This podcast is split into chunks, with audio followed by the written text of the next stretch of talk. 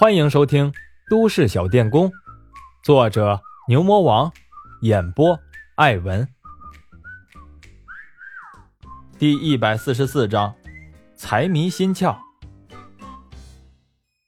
马峰看了看趴在办公室里睡着的王建国，轻手轻脚的走到一号实验室的门口，掏出钥匙打开实验室的门，里面只穿了一条短裤。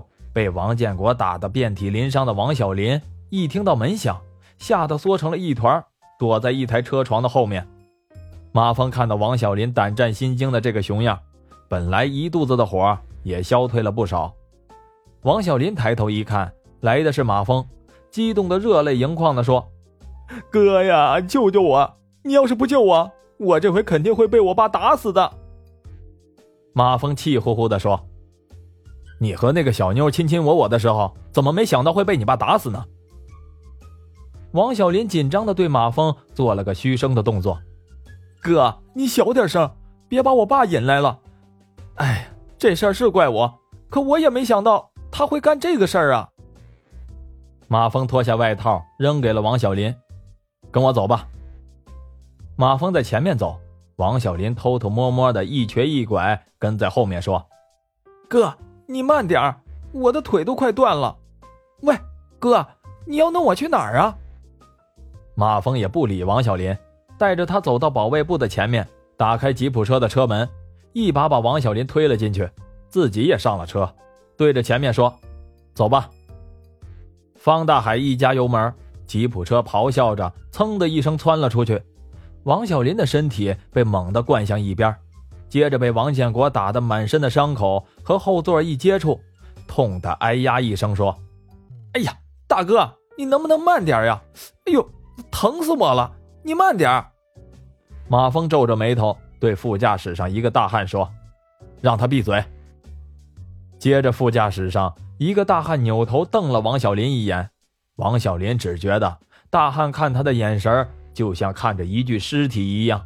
王小林也算是在街头打架中打了这么多年的混混了，可像是这种根本就没有把他看成一个活人的眼神，他可从来没有见过。王小林第一感觉就是，只要马峰一句话，副驾驶上的这个家伙随时就有可能毫不犹豫地把他弄死。王小林感觉一股冷气从脑袋瞬间到达脚底，接着他乖乖地闭上了嘴巴。但是让王小林难受的是。前面那个开车的家伙根本就没有把车当成拉人的车，那个家伙就像开着一辆拉着垃圾的车一样。突然得知家里着火了，前面分明是红灯，他却猛地一脚油门，跟着就是一脚刹车。王小林紧紧地抓住前面的把手，忍受着颠簸，肚子里已经开始把开车的那个家伙骂了几十遍了。让他感到气愤的是。坐在副驾驶上那个眼神可怕的家伙，却不管车怎么颠，他都好像坐着十分舒服一样。不一会儿，车上了高速公路，王小林才感觉舒服了一些。当王小林的煎熬结束的时候，汽车行驶到了一座居民楼的地下。马峰一下车，接着一个大汉颠颠的跑过来，对马峰汇报着什么。王小林定睛一看。这个大汉竟然是赵和平，王小林吃惊的张大了嘴巴，接着就见赵和平又拍着胸脯和马峰担保着什么，最后马峰还是摇摇头。马峰坐到车上，开始闭目休息。王小林小心翼翼的问马峰：“哎，哥，我们在这儿干嘛呀？”马峰说道：“闭嘴。”王小林一听，又是一肚子的问号。老老实实的缩在车里，不一会儿，天亮了，居民楼里开始有三三两两的人出来晨练。又过了一会儿，赵和平过来敲敲马峰的窗户，问：“那一户人家的老头老太太好像去买早点了，现在就剩下那个女人了，我们要不要上去？”马峰拿起电话拨了一个号码，电话响了一会儿，终于接通了。马峰对着电话说。我该怎么称呼你呢？毕女士是吗？我是谁？马峰把电话放到王小林的耳朵边上，对王小林说：“打个招呼吧。”王小林莫名其妙的对着电话说了一声：“喂。”马峰接着又收起了电话，说：“听出来是谁了吗？你是准备让我们报警呢，还是你主动下来？”“嗯，我们等着。”王小林这个时候才反应过来，他激动的问马峰：“哥，刚才那个人是佳慧吗？他住这儿，你是怎么知道的？”马峰又说道：“闭嘴。”又过了一会儿，从一栋楼里下来一个女人，那是一个。长得用放大镜都找不出毛病的女人，王小林看着她失声说道：“毕佳慧。”王小林说着就想冲下车，马峰一时眼神，朴树一把就把他摁在了座位上。马峰下了车，打开车门，毕佳慧默不作声的走了过来，看了看马峰说：“没想到你们来的这么快。”马峰一指车里：“请吧。”毕佳慧看了看车里的王小林，犹豫了一下，还是坐到了车子里。王小林瞪着毕佳慧，抓住他的胳膊，大声问：“这是怎么回事？为什么？”马峰瞪了王小林一眼：“闭嘴！”看样子，毕佳慧被王小林抓得非常痛，她的脸都有点扭曲了，却强忍着低声对王小林说：“对不起。”王小林大声说。什么？对不起，对不起就完了？我要知道这是为什么。马峰眉头一皱，对朴树说：“把他弄到那辆车里。”朴树一点头，对着王小林的后脑勺就是一拳。王小林脑袋一歪，晕了过去。毕佳慧失声说道：“你们把他怎么样了？这件事不关他的事儿，都是我干的。”马峰对方大海说：“开车。”方大海一加油门。吉普车窜了出去，毕佳慧伸手就去抓车门，想要下车。马峰把他摁在座位上，说：“你冷静一点，我是王小林的表哥。”毕佳慧一听马峰是王小林的表哥，接着就不闹了。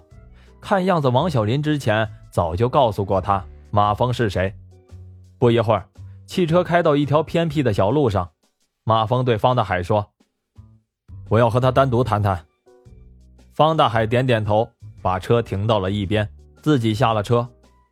马峰点上一支烟，说：“你应该知道我找你做什么吧？说说吧。”毕佳慧把脸埋在双手里抽噎了一会儿，接着她用袖子擦了擦脸，说：“给我一支烟。”马峰递给了毕佳慧一支烟，毕佳慧点着之后，深深的吸了一口。马峰一看毕佳慧拿烟的动作。就知道他是个老烟民。毕佳慧吐出一口烟雾，对马峰说：“你的电话借我用用。”马峰也不多问，直接把电话递给了他。毕佳慧拨了一个号码，接着说：“妈，是我，我有点事先走了。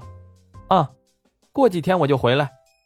好，先挂了啊。”然后把电话还给了马峰，接着又深吸了一口，说。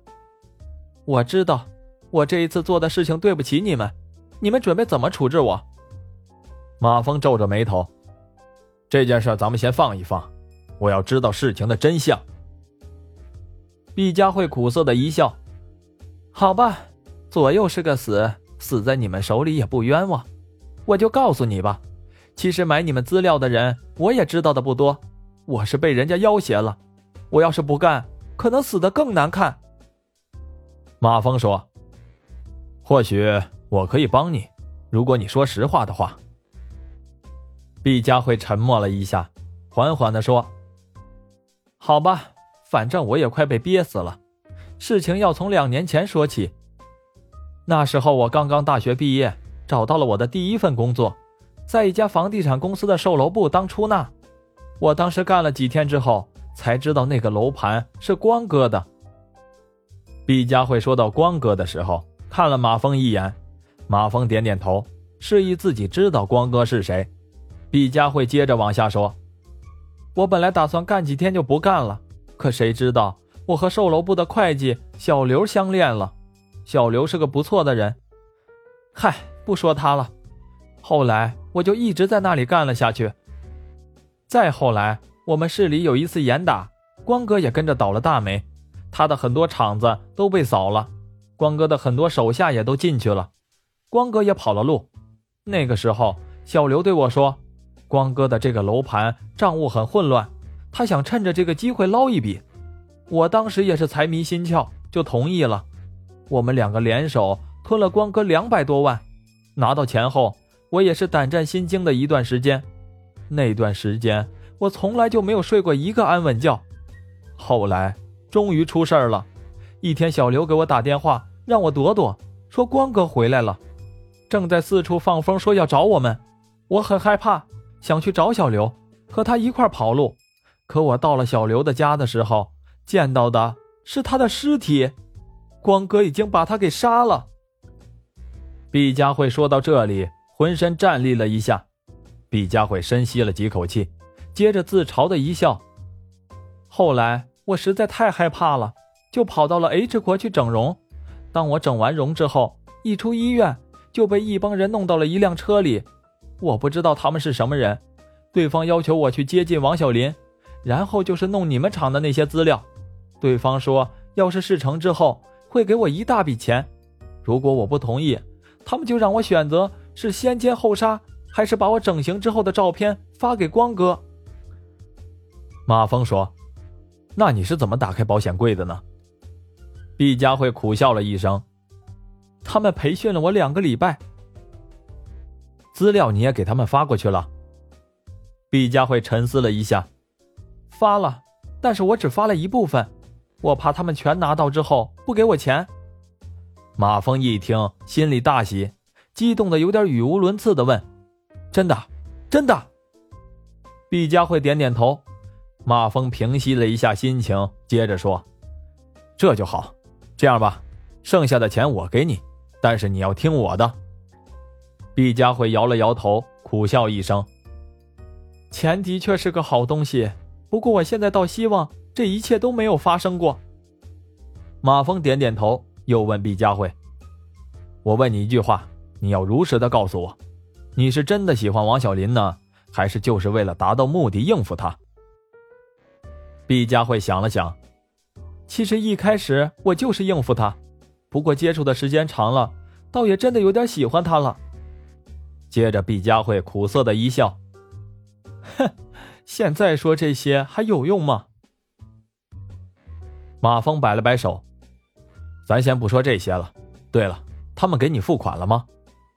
毕佳慧摇了摇头：“你们的动作太快了，我还没来得及去银行查呢。”马峰微微一笑：“我们要是动作再慢点是不是就永远见不到你了？”关于这一点，毕佳慧倒是没有否认，她点点头说：“我是准备今天走的。”马峰沉思了一下：“你们是怎么联系的？”他们给了我一个电子邮箱。哦，这样，那行，你不是怕那个光哥吗？我先给你绝了后患。毕佳慧眼睛一亮，抓住马峰的胳膊说：“你说的是真的？”马峰微微一笑，没有回答，接着下了车，叫过赵和平，吩咐交代了几句。赵和平开始不断的点头，到了后面又主动请缨说：“马哥，不就是收拾一混混吗？我一块给办了不就完了？”马峰不耐烦的说：“你废什么话？这个家伙可是当过地市大哥的。”你以为好对付呀？让你干啥你就干啥行了。赵和平一见马峰发火了，赶紧答应，招呼手下的两个小弟放下王小林，开着车走了。马峰看了看唯唯诺诺的王小林，一指车里。王小林看了看朴树，马峰对着朴树点点头，又对王小林说：“和那个姑娘好好谈谈。”王小林点点头，赶紧上了车。马峰看着王小林关上了车门，摇了摇头，走到一边给沈婷婷打了个电话。沈婷婷一听是马峰，立即焦急地问：“王小林是不是被你弄走了？怎么了？”沈婷婷苦笑一声：“还怎么了？你舅舅现在暴跳如雷，扬言要宰了你表弟呢。”马峰也是苦笑一声，对着沈婷婷说：“你赶紧劝劝我舅舅，告诉他。”要是宰了我表弟能解决问题，我就替他宰了。你以为我没去说呀？根本不管用。我这边找到那个女孩了，事情还没有想象的那么糟。那个女孩目前只给了他们一半的资料。你去找我舅舅，我一会儿把丢失的那一部分资料给你传过去，你让我舅舅看看有没有什么办法可以补救。沈婷婷一听，赶紧去找王建国商谈去了。